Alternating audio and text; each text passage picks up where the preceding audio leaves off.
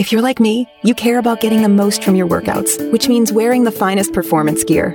You know, fabric that dries quickly and has superior moisture wicking properties.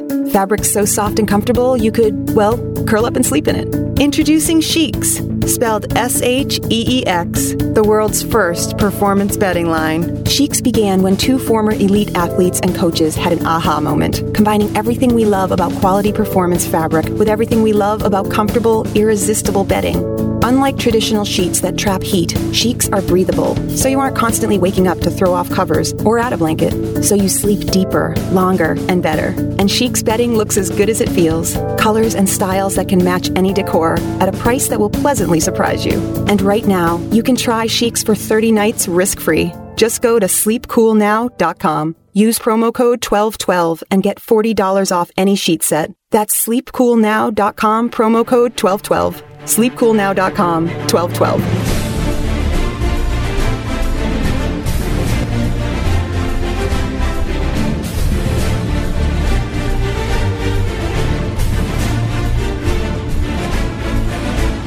This is the World According to Zig podcast for January 5th, 2020.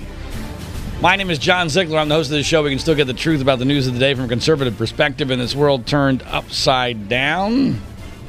Our website is www.freespeechbroadcasting.com. I hope you enjoyed uh, the Christmas break. We've been uh, taking a couple of weeks off at the end of last year, and this is our first episode of the new year and the new decade. Make sure you check out my other podcast, which is the Individual One podcast. You can find that both at my Twitter feed, Zigmanfreud, as well as our website, freespeechbroadcasting.com. And as far as 2020 is concerned, I have to say that um, you know I, I, live a very strange life. If you're familiar with this podcast, you know that all too well. I can't remember ever going into a year that is more uncertain about how it's going to play out for me. There are uh, all sorts of different scenarios, some of which are potentially really good, and some of which are potentially really bad. And I don't know which way we're going to go here. I mean, I'm generally a pessimist by nature, so nothing will surprise me.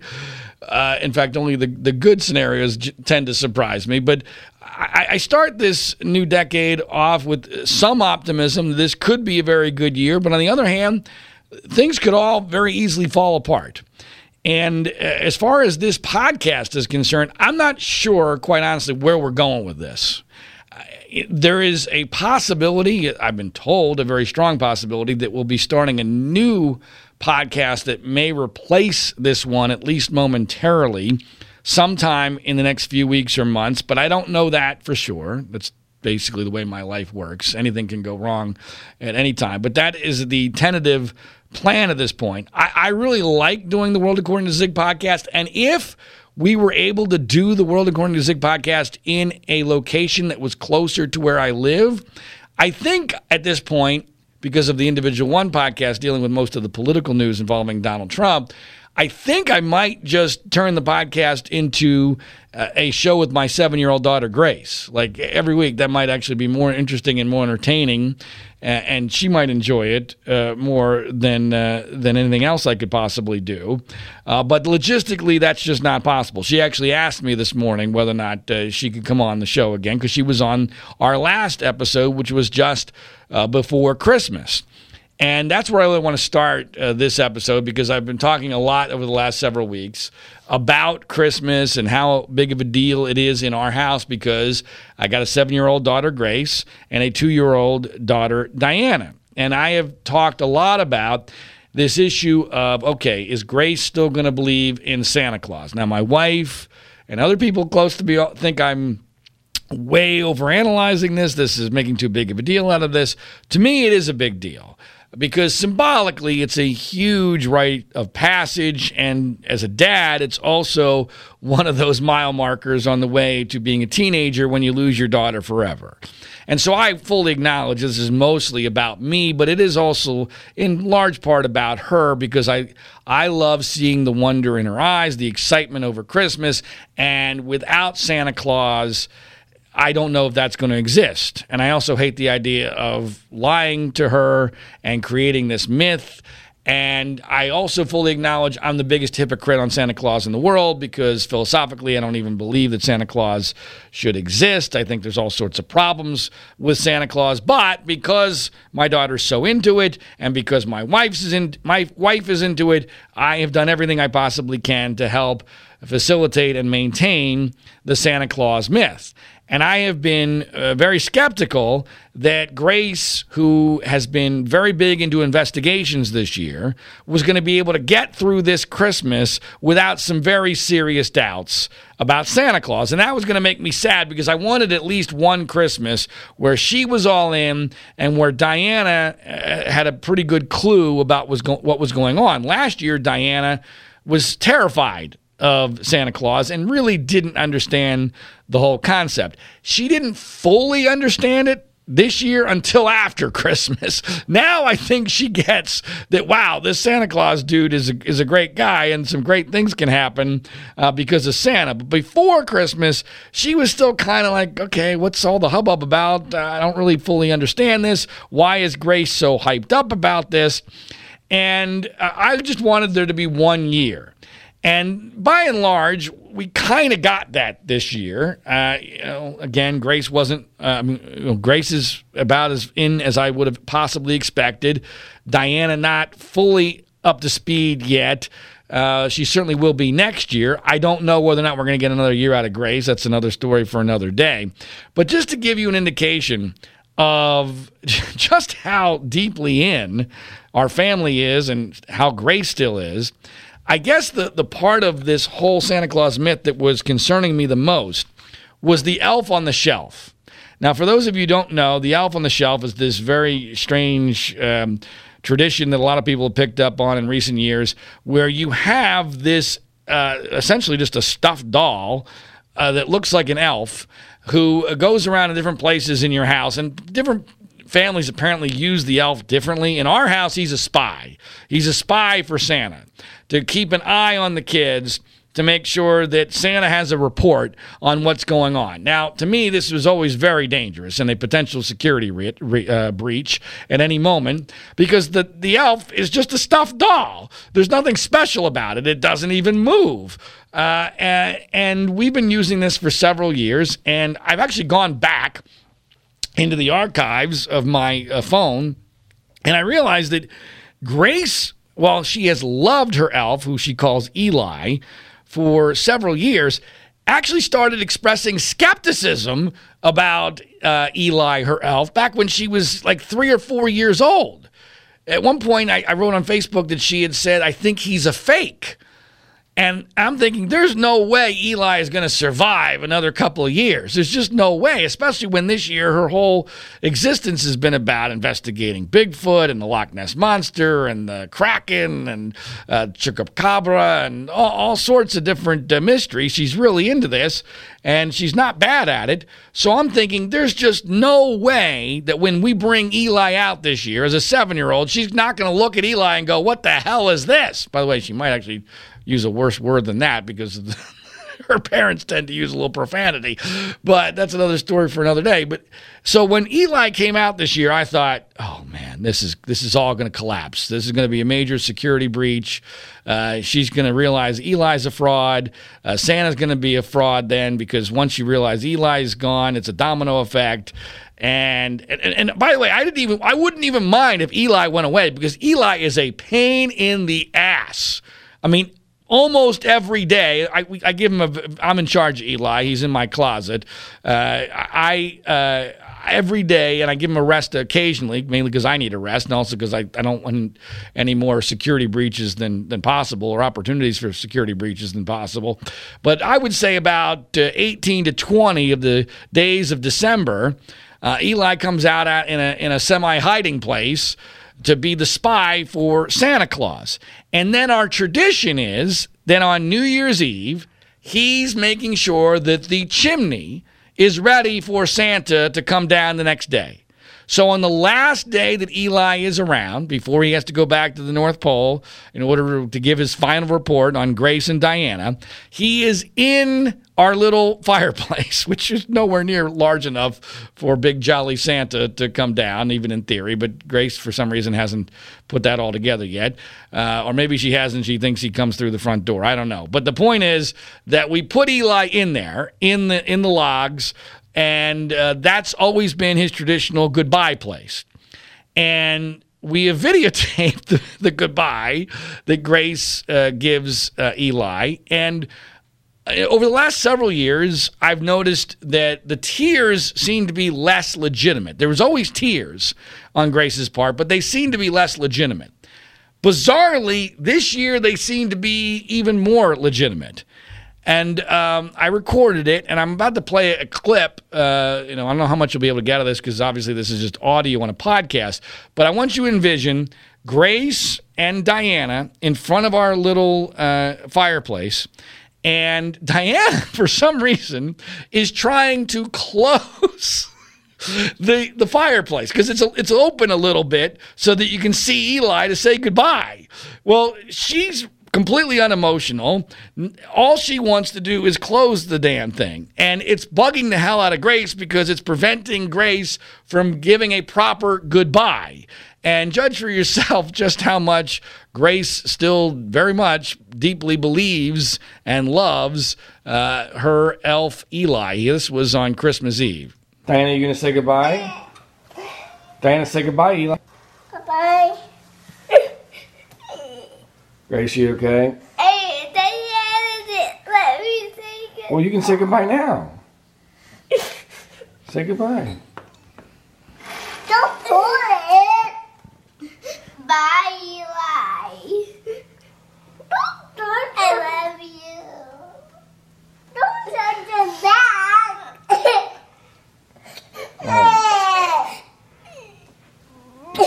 Grace, we'll see him next year. Oh, okay. Bye, Eli. Thank you for coming. We appreciate it. Bye, Eli. Bye, Eli. Diana just wants to be done with this. Diana, You're you gonna sh- say goodbye to Diana, you should say Di- say Merry Christmas. Merry Christmas. All right, thank you, Eli. Bye bye. Boy, I, I- don't think that Grace has ever said "I love you" to me, quite like she says that to Eli as a seven-year-old. And you know, when I hear that, it's very conflicting because you know it's it's gut wrenching to me to see her uh, go through pain. Um, and I, I wonder, okay, uh, does this mean we might be able to get another year? Because that sounds like a, a girl who's still deeply in this. But then I also think about, oh my gosh, how terrible is it going to be when she figures this all out? And uh, is she going to blame me uh, for having uh, fooled her? Uh, I, I don't know how that's all going to go down. But um, and I do I, I again I have to say that a lot of me will miss the idea of wonder, the idea of there being um, magic in the world. Uh, I'm a big believer that adult life most of the time sucks, and that uh, you got to hold on to the joy of being a kid as, as long as you can. And this is a large part of that. So, a lot of conflicting emotions when I even listened to that, and certainly when, when I witnessed it. Um, but I, I also love Grace's loyalty there because she's very, very loyal to to her elf. And uh, I also thought it was kind of funny that Diana really didn't give a crap. Now, of course, Diana didn't give a crap largely because she didn't know what the payoff was at this point. Because this is still Christmas Eve. And of course, the next morning, there's a massive payoff, and Diana's eyes were literally uh, opened as to how awesome this whole Christmas thing is. And so Diana had a great time on Christmas. Grace had a pretty darn good time on Christmas. They both got pretty much everything they wanted. And uh, by Christmas standards, you know, it doesn't always go real well because it's very high, intense emotions and high expectations. And high expectations are always very, very dangerous in life in every aspect of it. But by and large, Christmas went very well. Diana loved it so much that when we finally got home from uh, the in laws' Christmas party, we're two hours two hours after Diana's normal bedtime. And I want to set the scene for you here. So, if you listen to the last episode of the podcast, you know that my featured guests were mostly Grace and to a lesser degree, Diana Ziegler. Diana made her debut as a two year old. It might have been a bit premature. I didn't feel real good about how I did in asking Diana the questions. I thought I should have asked her different questions. In retrospect, I should have tried to get her to sing because she loves to sing. There's uh, several pretty good. She can even sing from Phantom of the Opera at two years old, uh, which is what I should have gone and, and have her do. So I didn't feel great about it from my perspective, but clearly she felt really good about it from her standpoint because it's now Christmas night, two hours after her bedtime. It's several days after we've done the podcast.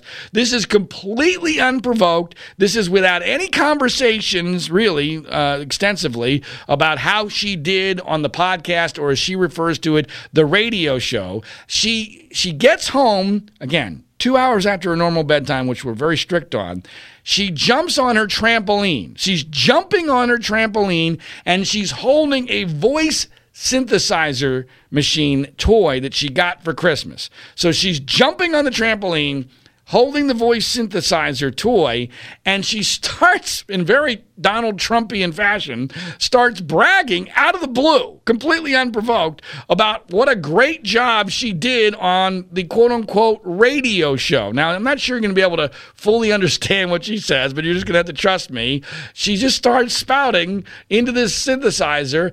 I did great on the radio show, and uh, I decided I had to get some of this on video, and I finally did, and here's what that sounded like.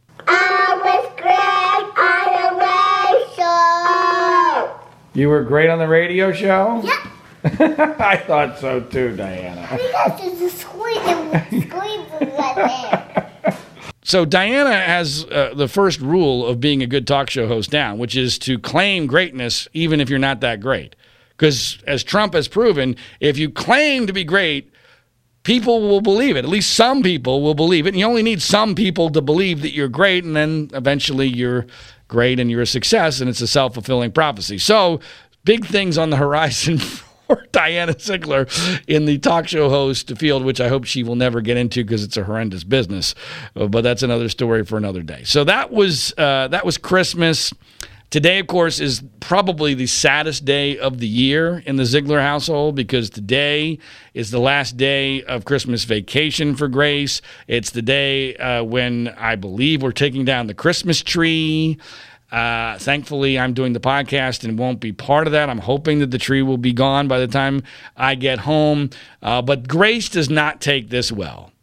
Uh, Grace already started crying a couple times when we started to take down the decorations from the house. Uh, and what I always try to tell her, and I think this is pretty good advice, uh, when she cries about the end of Christmas, I say, Grace, as long as you're crying when Christmas ends, that means it's still special. The day you don't cry when Christmas ends is when it's lost its magic, it's no longer special. And so you should think that it's a good thing that you're going to miss Christmas. And that means that by next uh, late November, early December, it'll still be special. Because if you didn't miss it, it wouldn't be special. Now, intellectually, she seems to grasp that. Emotionally, it doesn't really impact the tears, and I'm sure there will be tears today. But as I said, it's when we put down the Christmas tree and there's no tears that we know that Christmas really will be over, at least uh, for Grace Ziegler. And my guess is that this whole thing is not going to last as long for Diana, partially because she's the second, and partially because I think her personality is a little bit different uh, than Grace's. So I'm hopeful. Um, that maybe we'll get another year out of this next year, and that would be the year. But I'm also uh, bracing for reality, which is kind of the way I look at all existence. I'm trying to be as hopeful as possible, hoping for the best, expecting the worst, or bracing for it. Uh, and that's uh, Christmas uh, 2019. Now, uh, sh- shifting gears, I mentioned in the last podcast that because of a crazy new California law, and it is crazy, dealing with the gig economy and targeting freelancers, I, uh, in the coming year, am going to be limited to 35 articles that I can write for any one news outlet. Now, over the last several years, I have been a columnist, a quote unquote senior columnist for Mediaite, which is a uh, news media website out of New York City run by Dan Abrams of ABC News.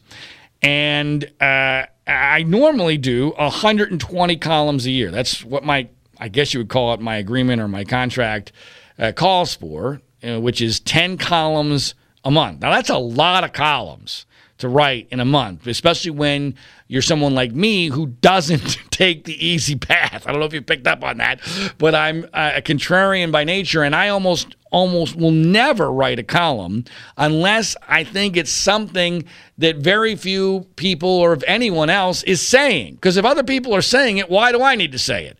So coming up with 10 compelling topics a month where you're saying something that's true that no one else is, that's tough. So, but I'm, you know, it's election year coming up. So my guess is 120 columns this year would probably not have been that difficult, especially as an anti Trump conservative. But now, because of this crazy California law, I can only do 35 columns for Mediaite. Well, that means that uh, there's good and bad. The good part of that is that I am available to be able to write for other outlets. And an outlet that is interested in me writing for them, I guess up to 35 columns this year, is called The Bulwark. Now, The Bulwark, for those of you who don't know, is a conservative website that is run by anti Trump conservatives. Uh, Bill Kristol is involved in this, uh, Charlie Kirk is involved with this, former radio talk show host. Uh, I'm sure you've seen him on uh, MSNBC uh, and elsewhere.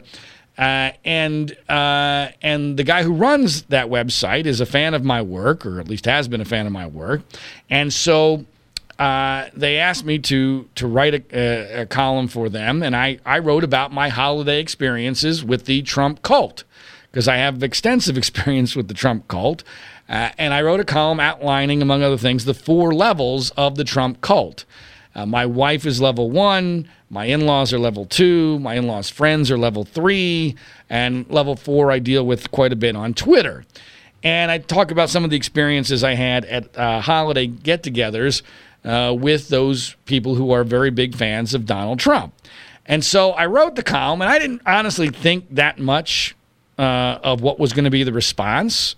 Uh, the response seemed to be, you know, pretty good, what I expected, the normal uh, people who like my work were liking it, uh, sharing it on social media, uh, saying that they, they, they enjoyed it, they thought it was it made sense, and everything was fine.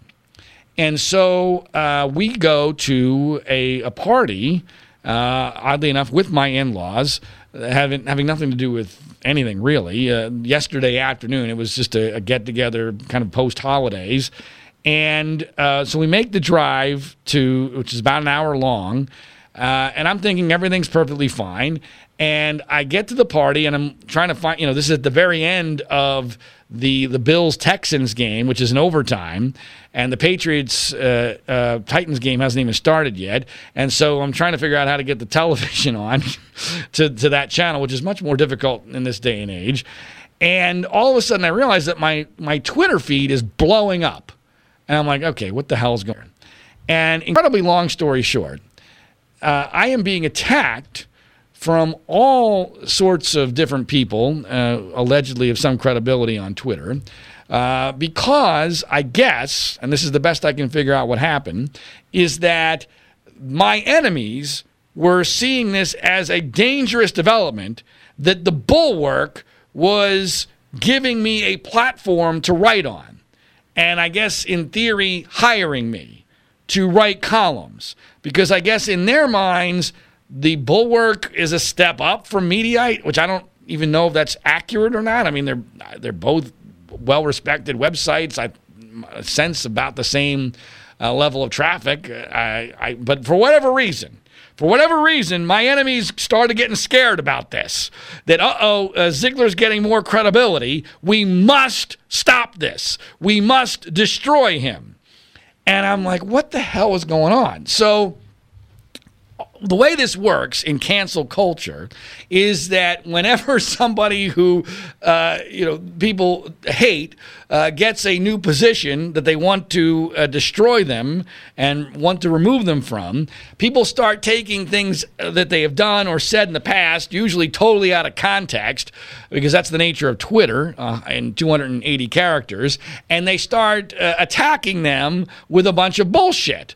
Well, with me, uh, of course, the easiest way to attack me is he's a Jerry Sandusky supporter. He's a Michael Jackson supporter. He's a Matt Lauer supporter. And as I detailed a, a month or so ago, the uh, which is the most ridiculous of all, he's a Holocaust denier.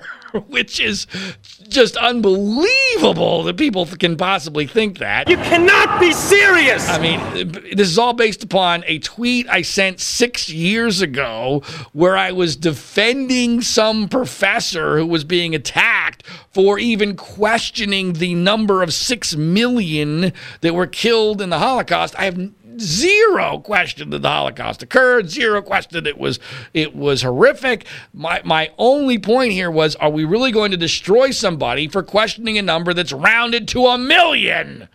To a million. It's just flat out ridiculous. That's the only point of this. So is it Holocaust denial if you think that six million and one people were killed, or or five million nine hundred ninety nine thousand nine hundred ninety nine. Is that Holocaust denial? I mean, it's it's all absurd. This was purely an issue of academic freedom about being able to find out. Okay, I don't really care that much, but what's the real number? But these are all things that people are pulling out of the woodwork. And at first, it's you know it's annoying. Um, and it you know it's getting some traction but I, I, don't really know what to do with this because you know my instincts are always to fight back because it's all bullshit. Uh, but I also know that it's very difficult to do that uh, with one Twitter feed, and I've only got like forty-two thousand followers or something like that. Uh, they're, you know, I've got good followers; they're very loyal. But it, from a sheer number standpoint, in Twitter, you basically need your own gang or your own cult. It's kind of like a gang fight, and so you know, in order to get into a fight, you need people on your side. And since I take unpopular positions, nobody with a blue check mark is going to take my side, or very few are, because it's just no uh, risk reward ratio uh, in their favor there. And so, one of the things that uh, I realized is that the person that's spearheading this is a guy by the name, I think his name is Luke Thompson.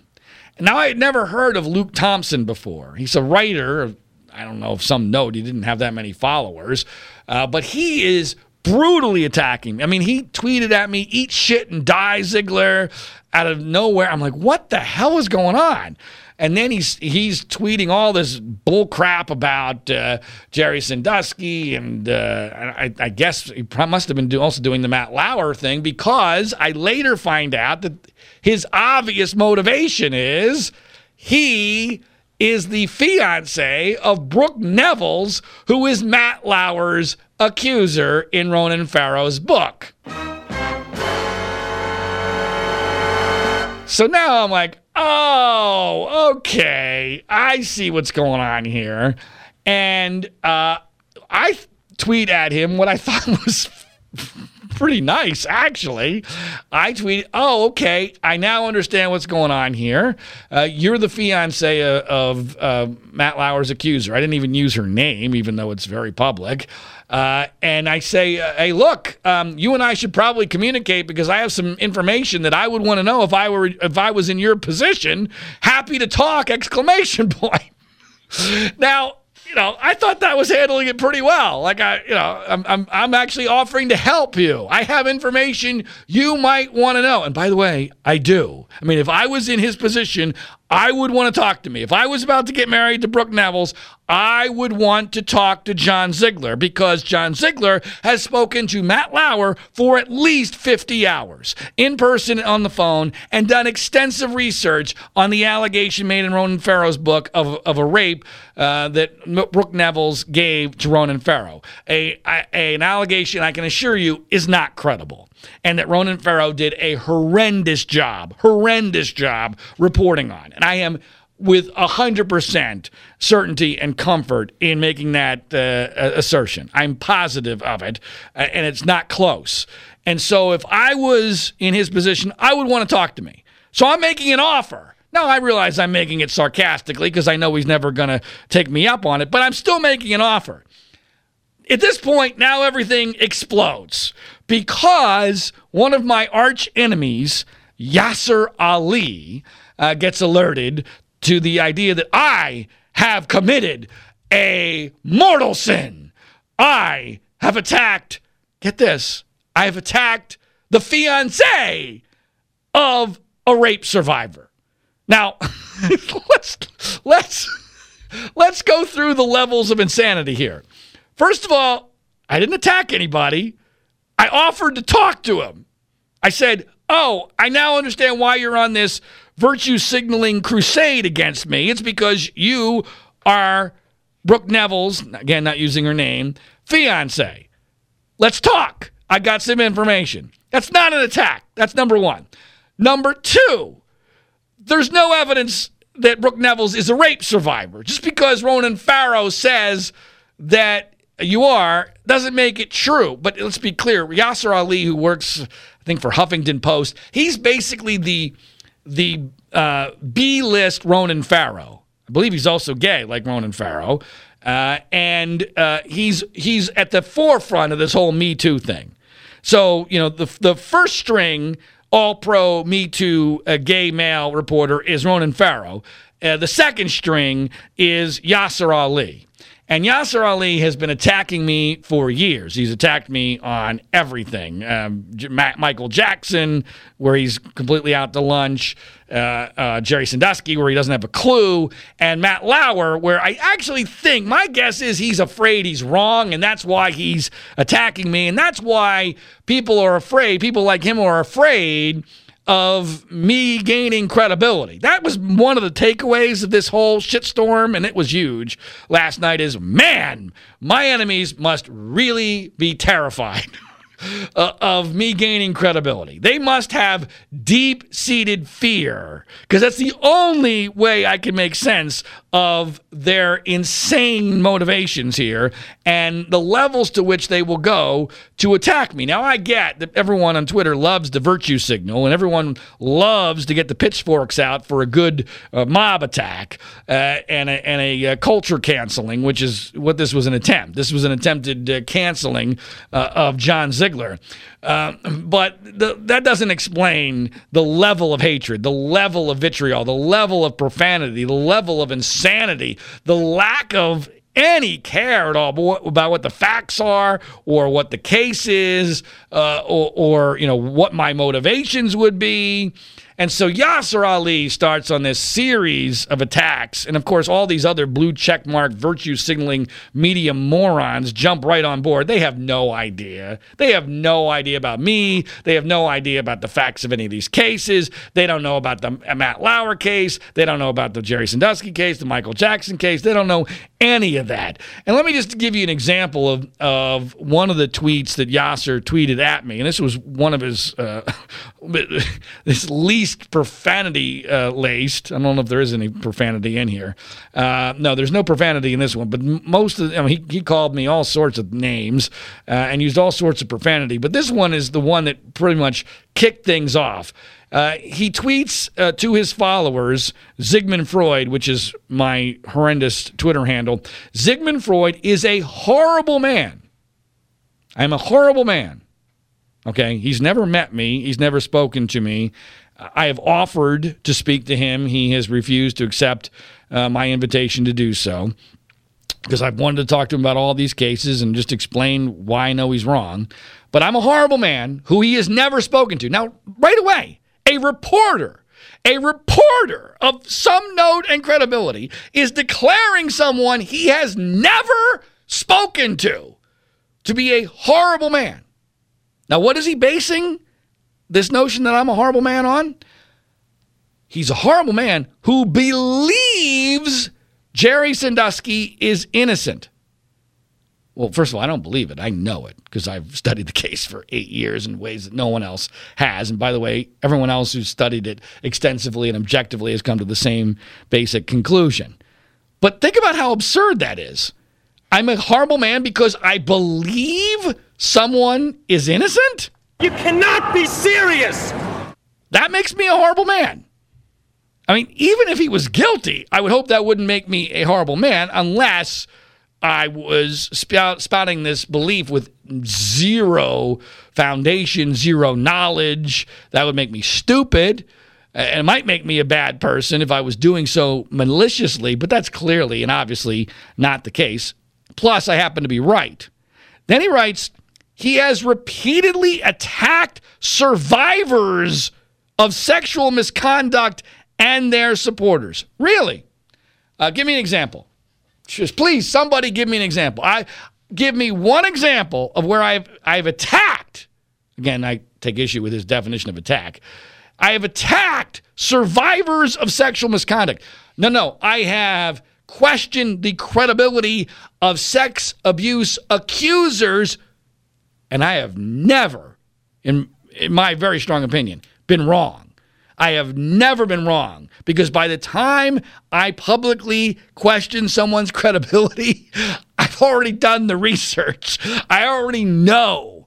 And there's nobody that I'm even remotely concerned about that I have ever named and said this person's allegation is not credible, that I have any concerns with them actually being a victim or a survivor, as he says, of sexual misconduct. And then he adds, and their supporters. So, wait a minute. So, if you attack, meaning you confront, you question, that's what he means by attack, because that's what I do. I mean, at most I confront, mostly I question, mostly I try to uh, get the truth about. Supporters? So now supporters of sex abuse accusers are given carte blanche uh, protection, which I guess is he also gave protection to uh, this this Luke guy that somehow was illegitimate of an accuser because that's where he goes next. So after he says he's repeatedly attacked survivors of sexual misconduct and their supporters, he says now he's attacking the fiance of one of Matt Lauer's accusers. Oh my gosh. So let's go through that. Attacking. Again, didn't attack. I said, oh, so this is why you want to attack me. You tweeted to me out of the blue, eat shit and die. That's an attack, okay? That's an attack. That's the definition of attack. I never threatened him. I never used profanity. I said, oh, now I get it. You're on this virtue signaling uh, crusade against me because of who your fiance is. So that's not an attack. But more importantly than the uh, the bastardization of the attack word, this idea that somehow being the fiance of Matt Lauer's accuser. By the way, there's only one. That's another factual inaccuracy that a reporter ought to be embarrassed about. Only one person ever accused Matt Lauer of rape. The, so the idea that he's saying accusers is false, misleading, and purposely so. But the idea that you are the fiance of an accuser gives you immunity from criticism, or that someone should even be pointing out that that might be your motivation for attacking you and trying to deplatform you on Twitter uh, is absurd. It's absurd on its face. But this is how the, the terrorists, and that's what these people are, this is how the terrorists on the Me Too side work. They can only win if everyone is terrified, because they're terrorists, terrified of questioning them. And so, if they can give protection not just to the accused, but to the accused supporters and their fiancés, well, now they're home free because now there's no way to possibly beat them. They've already created rules that are impossible to prove your innocence on. They've been brilliant in that regard. But now you can't even question or defend yourself against attacks, more accurately, from the fiance of somebody who accused Matt Lauer, a person you know exceedingly well and whose story you know exceedingly well more than any other human being on the planet. And you know that that story of that fiance is false. I mean, the levels of absurdity here have no end. And then he finishes it by saying, Great job in hiring him. And then he tags the bulwark online. So he says, I'm a horrible man because I believe something. He lies about me repeatedly attacking survivors of sexual abuse, adds in their supporters, falsely claims I'm attacking the fiance of one of Matt Lauer's accusers, which he inaccurately refers to in the plural. And then he makes the very, very clear attempt to try to get me fired from the bulwark. This is what I have to deal with. And then this gets retweeted hundreds of times. Other virtue signaling media morons jump on it. And and let's face it, I got a lot of enemies because I don't give a shit about having friends. And I only care about the truth. And when you only care about the truth, you're going to get attacked. I don't care about getting attacked. I don't. I'm a big boy. I got asbestos skin. Bring it on. Part of why I can do what I do is I don't like people. And when you don't like people, you don't care about being loved. See, that's the problem with the vast majority of the news media in this day and age. They want to be loved. Someone did not love Yashar Ali enough. Someone in his life. And so he desperately needs to be loved. And so when he virtue signals and he gets a couple of hundred retweets, it makes him feel good because he's a good person and he's feeling the love because he has shown everyone his virtue. And these clueless morons who think that, oh my gosh, there's nobody who could possibly believe that Jerry Sandusky or Michael Jackson or Matt Lauer is innocent. They must be a bad person. That's the only explanation. No. The other explanation is that they've studied all three of those cases extensively. They have information that you don't have, no one else has, and they know exactly what did did not happen, and they've researched it in a logical way. But Yashar Ali has never done that. He knows none of the facts, but facts don't matter. And so I don't know what the implications, if any, are going to be of this. But it was just such a classic example of this mob mentality that now takes over, especially on Twitter in this day and age, where the truth cannot win. The people with the pitchforks have the ultimate advantage, especially when those who have the largest followings and the blue check marks next to their name, they're the ones that have something to protect. So they're never going to take a controversial opinion. And it becomes a self fulfilling prophecy because when everyone is afraid to offer a contrarian opinion, then guess what? It's perceived as if there is no contrarian opinion, that the other side doesn't have merit because if it did, we would be hearing it. That's not true. That's false in this day and age, especially in the realm of sexual abuse, because everyone is so afraid. Fear is the number one factor here. I get comments all the time from people off the air or off of Twitter or direct message or email saying, Boy, man, you're so right. I just, I wish I could say it publicly. no one wants to do that because no one wants to get attacked like John Ziegler. So again, it, it, I, it, I, I even hesitate to talk about it because it feels narcissistic. But a large part of what this podcast is, it's about my life and the craziness of it. Uh, but I do think that this episode shows a much larger reality uh, about why it is that a unpopular truth cannot win, and and how it is that people like me will not take unpopular positions because it's just not worth it. Even I, because it ruined my night last night. I mean, I wanted to watch the Patriots game. I was at a party, and instead, I'm spending the whole goddamn night responding to fucking morons uh, who know nothing about these cases, and where I'm literally the world's foremost expert in a couple of them, and and I knowing that it's not going to do any good, and knowing, in fact, it's probably going to do make things worse. It's insane making. I even got in a fight with my wife on the ride home because of this. It completely ruined my day. Ruined my night. I didn't even get to enjoy the Patriots losing. I mean, so I mean, it, it's, it, so it's even I'm thinking, you know what? This just isn't fucking worth it. This just isn't fucking worth it. I can totally understand why no one would take a contrarian view on all these things. And then I always get back to, well, but if I don't do it, who else will? And I don't want to live in a, in a country where no one's willing to do that. So every time I'm ready to quit, I'm like, well, Jesus Christ, I wish somebody else would do this. But I understand why no one else will because no one else wants this. No one else can endure this. I don't know if I can still endure it much longer, frankly. Uh, but uh, at least for today, I'm still standing. Now, speaking of these stories, uh, I, I, I don't usually talk about fairly minor developments in the Penn State case, partially because there is talk of some pretty major projects going forward uh, involving the whole Penn State Joe Paterno Jerry Sandusky uh, case. I don't know for sure that they're going to happen, but they're being talked about extensively. But I, I wanted to make an exception uh, today because I believe this is a brand new video uh, that is about the number one accuser in the Jerry Sandusky case. That is just so freaking bizarre that I have to articulate it and and break it down because I think this will go a long way in showing what a fraud the whole case is. Now, like everything, this requires a, a pretty significant amount of context. The entire Jerry Sandusky case revolves around two allegations.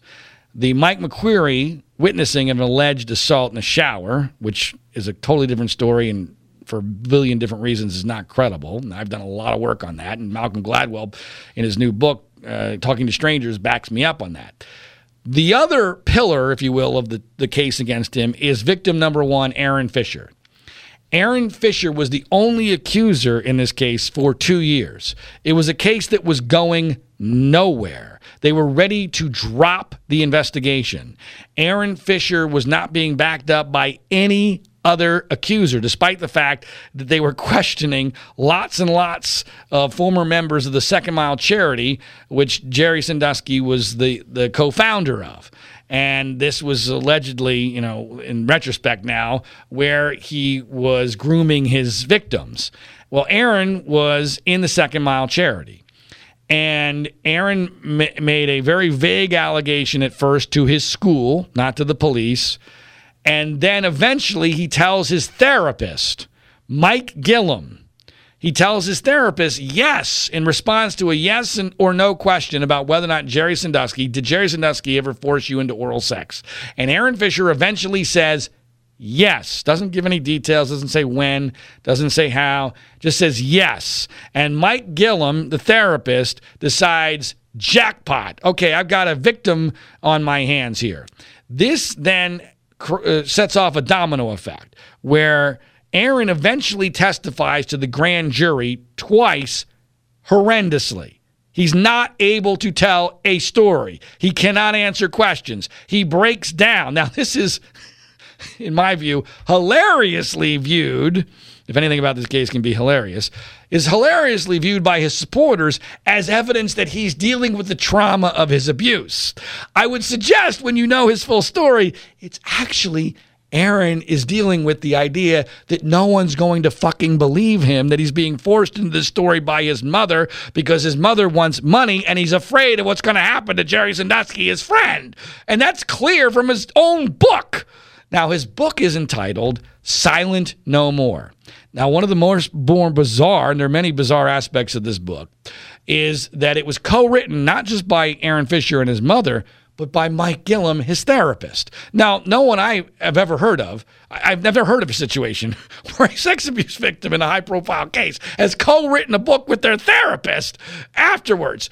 Uh, this is uh, clearly inappropriate, so much so that Gillum would end up losing his contract with the state of Pennsylvania because of the conflict of interest that this created. And it's important to point out Gillum was the therapist for not just Aaron Fisher, but the victim who the prosecution would later say was the star bizarrely, because you can't have a star other than Aaron Fisher. He's the number one accuser. He has to be your star. But they didn't like Aaron Fisher by the time trial came around because Aaron Fisher was full of crap and everybody knew it. So they decided the victim number four was their star. Well, Mike Gillum was his therapist too. So anyway, back to Silent No More.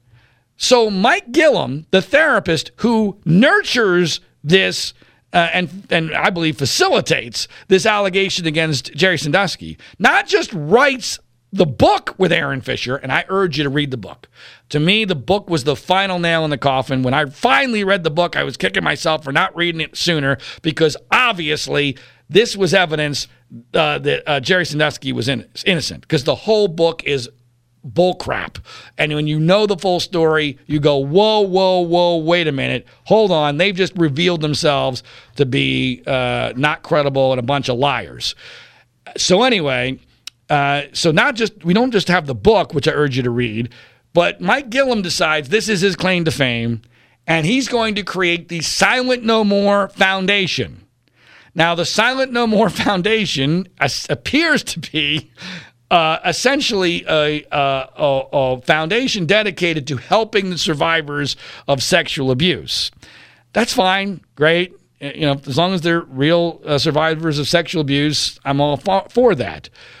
But now I, I, have a very different view of what the Silent No More Foundation is really all about because in the last week or so, they released a video that's essentially a commercial it is a commercial for the Silent No More Foundation done by Aaron Fisher, victim number one in the Jerry Sandusky case.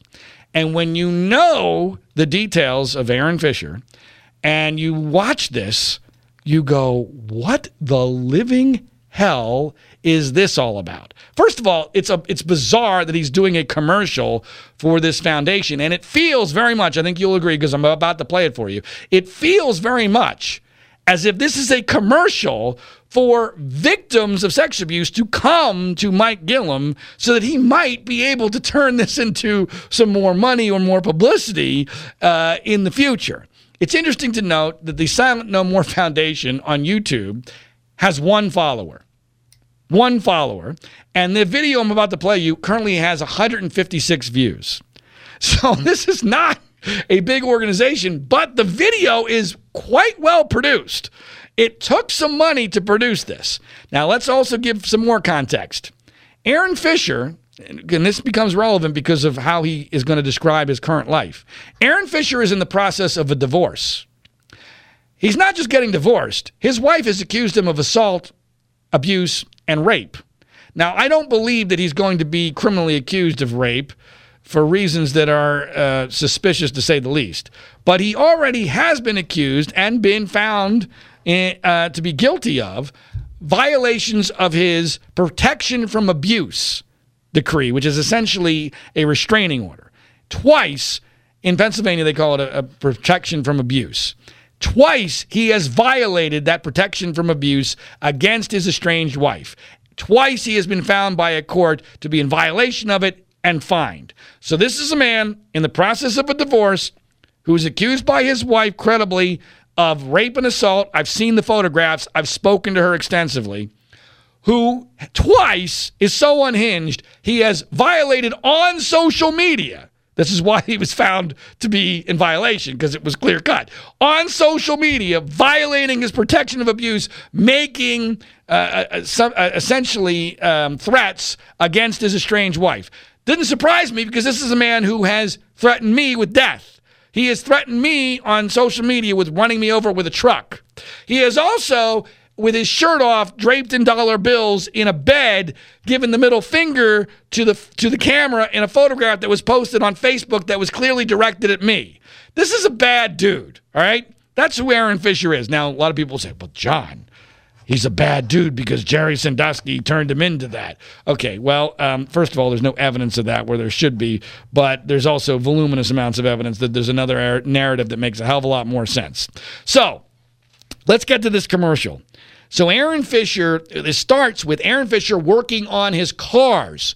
Now, I found this to be particularly hilarious because the cars, I believe, are the motivation for all that happened here. He told all of his friends, and I have interviews with friends of his at the time of the allegations, that his dream was to own lots of fancy sports cars. And guess what's happened? He owns lots of fancy sports cars, one of which he just wrecked in a ditch. He almost killed himself which is interesting from another standpoint because guess what? In the book, Silent No More, they talk about Aaron's other car accident, which almost kills his two buddies that were in the car with him, in a car that was given to him, it was an old jalopy, by Jerry Sandusky. Well, in the book, they actually accused Jerry Sandusky of sabotaging his car so he would kill himself and no longer be able to testify against him. This is a ludicrous allegation to begin with. The police found no evidence of that. But here's where the new car accident, I think, is relevant. Wait a minute. This is a guy who just drove his $100,000 GT sports car into a ditch. Maybe he's just a really bad fucking driver. Or maybe he's got a drug problem, which is also quite possible. Anyway, I found that to be amazing because wait a minute. So hold on. Maybe we can now reevaluate the story of the car accident in the book. So this video starts with him working on his sports cars. And it starts with Aaron basically telling the story of how good his life is now because he's getting to work on his sports cars. So this is how this starts.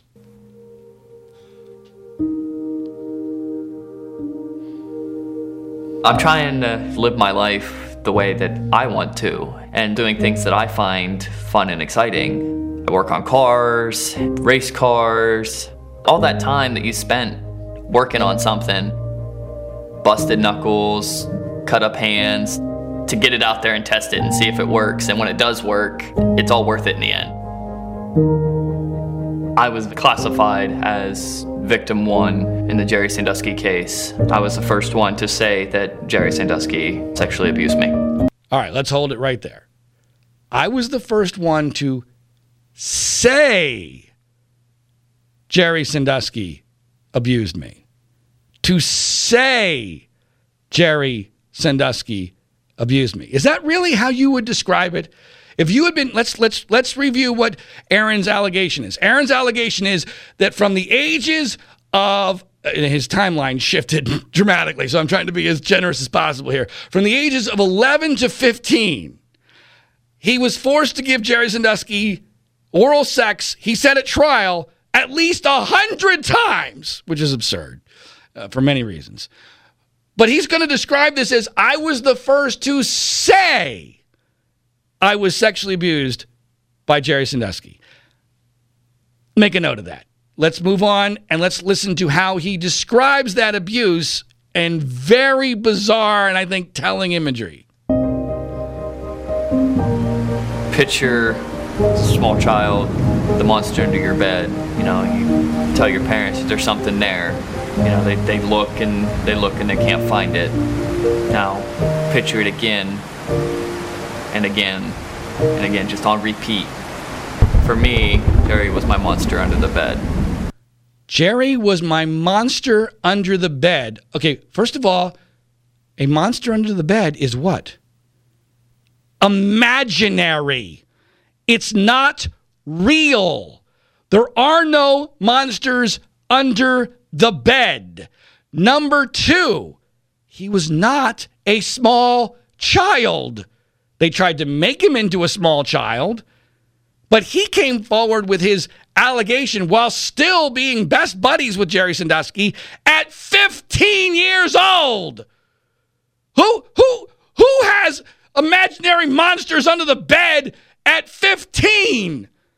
No, this is absurd. This is this is a concocted narrative. that has no emotion. Where's the emotion? There's none here. He's telling a story.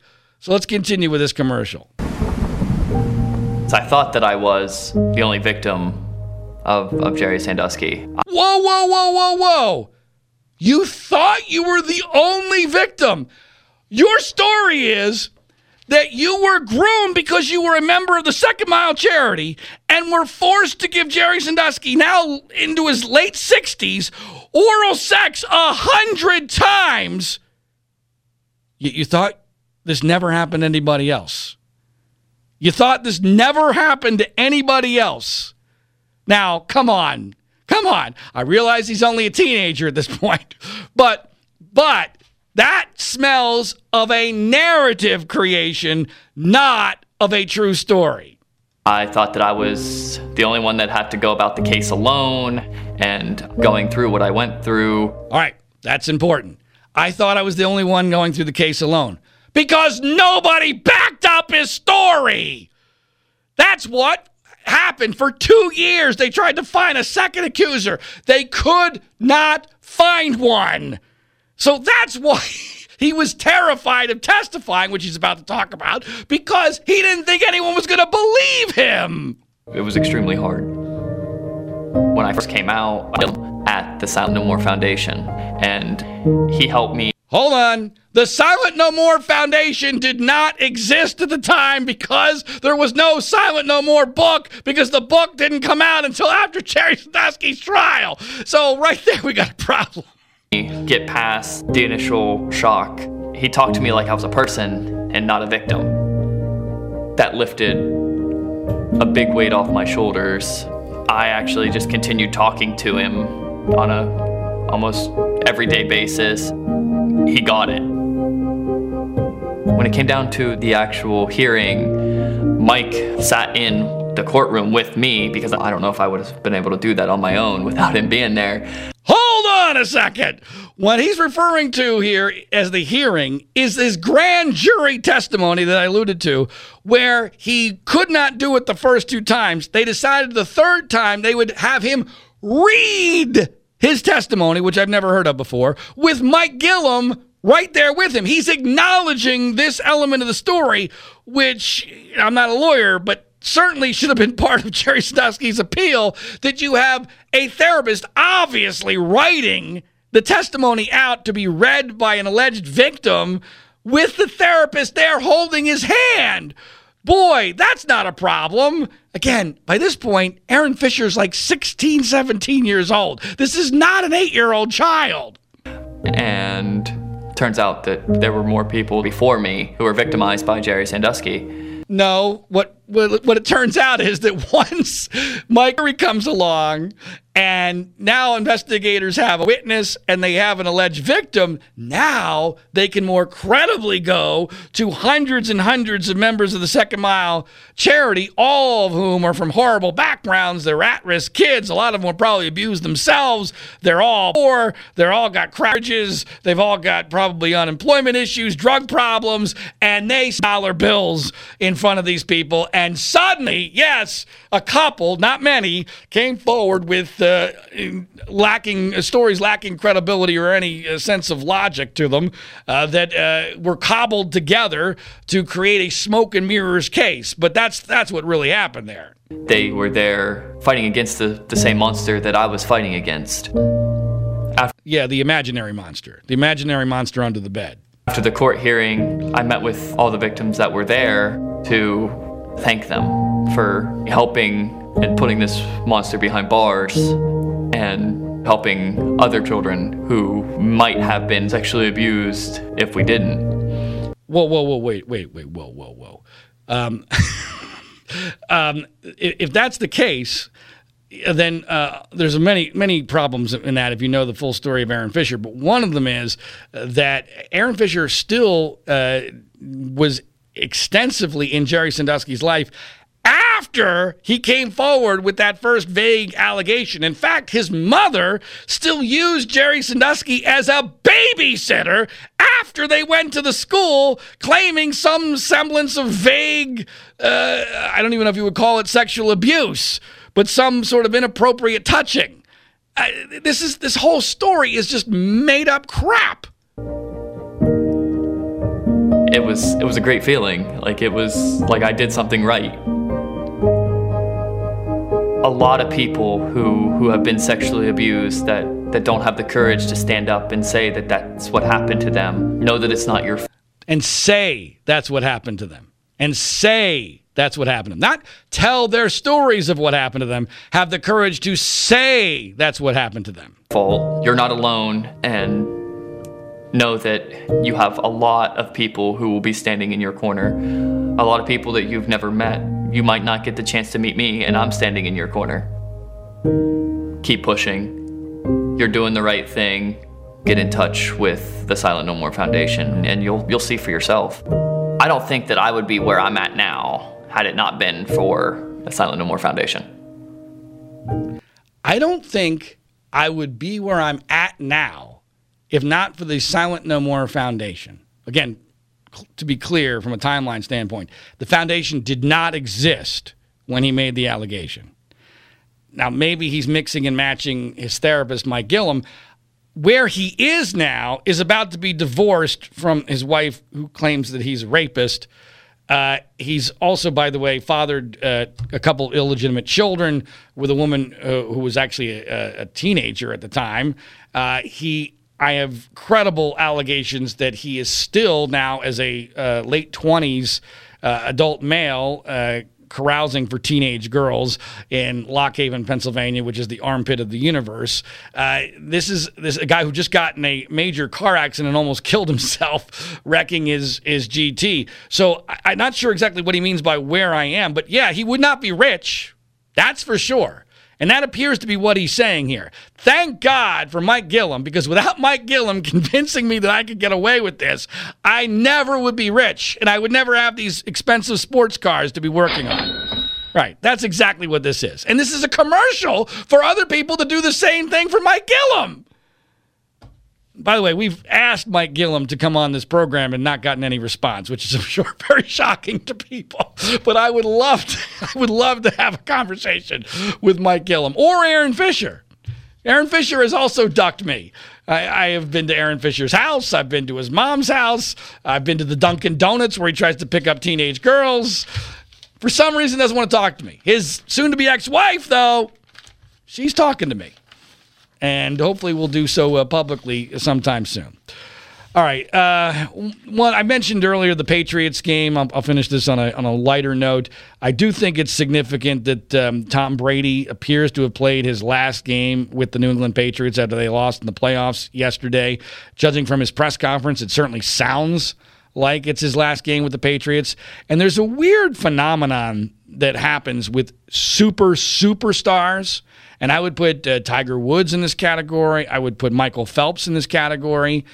That people uh, who are just so phenomenal, Michael Jordan was kind of like this too, but maybe to a lesser degree. People who whose achievements are just so incomprehensible. In a weird way, they're actually underrated because we can't truly grasp it. We I don't think we fully appreciate what the hell they have done.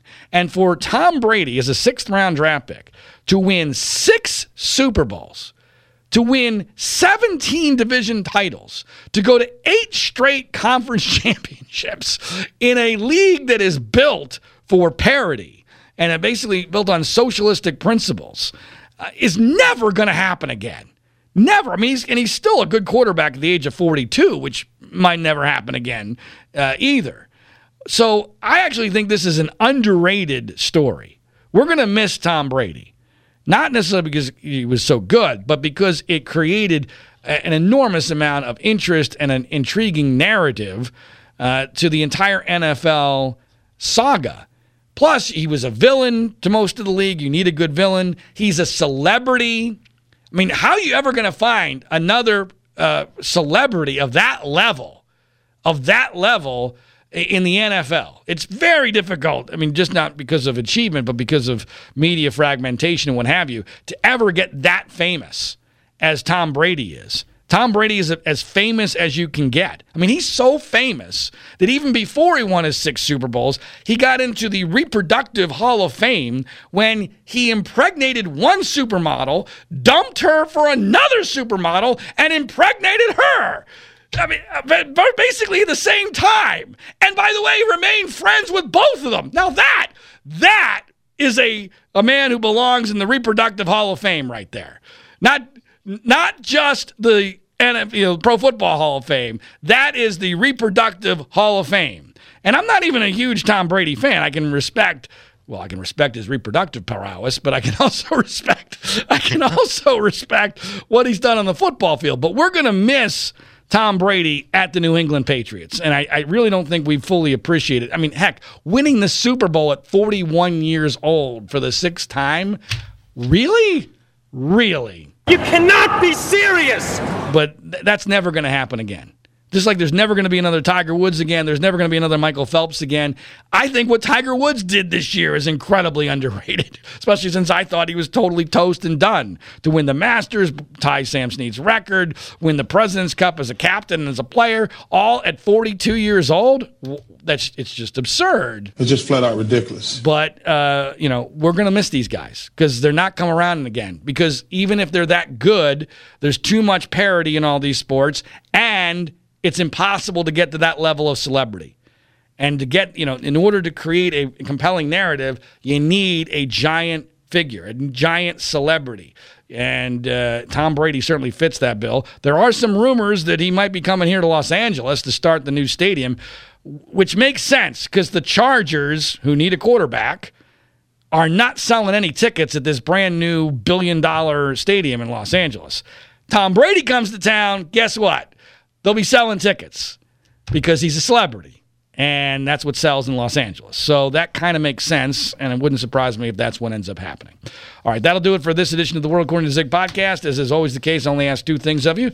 Please make sure to uh, share this via social media Twitter, Facebook, word of mouth, what have you. And if you're one of those people who sleeps and when you sleep, you use sheets, please pay attention to this important message. My name is John Ziegler. Our website is freespeechbroadcasting.com. Coffee? Oh, thanks. How did you sleep? Ugh, like a baby. I don't want to get out of bed. Ever. These sheets are mm, incredibly soft. What did you say they're called again? Performance bedding by Sheex. Performance bedding?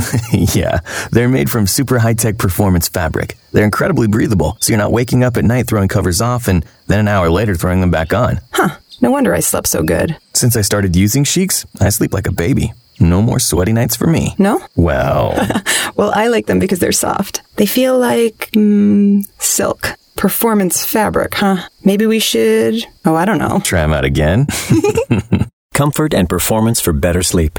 That's Sheex. S H E E X. Sheex. Try Sheex for 30 nights risk free. Go to sleepcoolnow.com. Use promo code 1212 and get $40 off any sheet set. That's sleepcoolnow.com, promo code 1212. Sleepcoolnow.com 1212.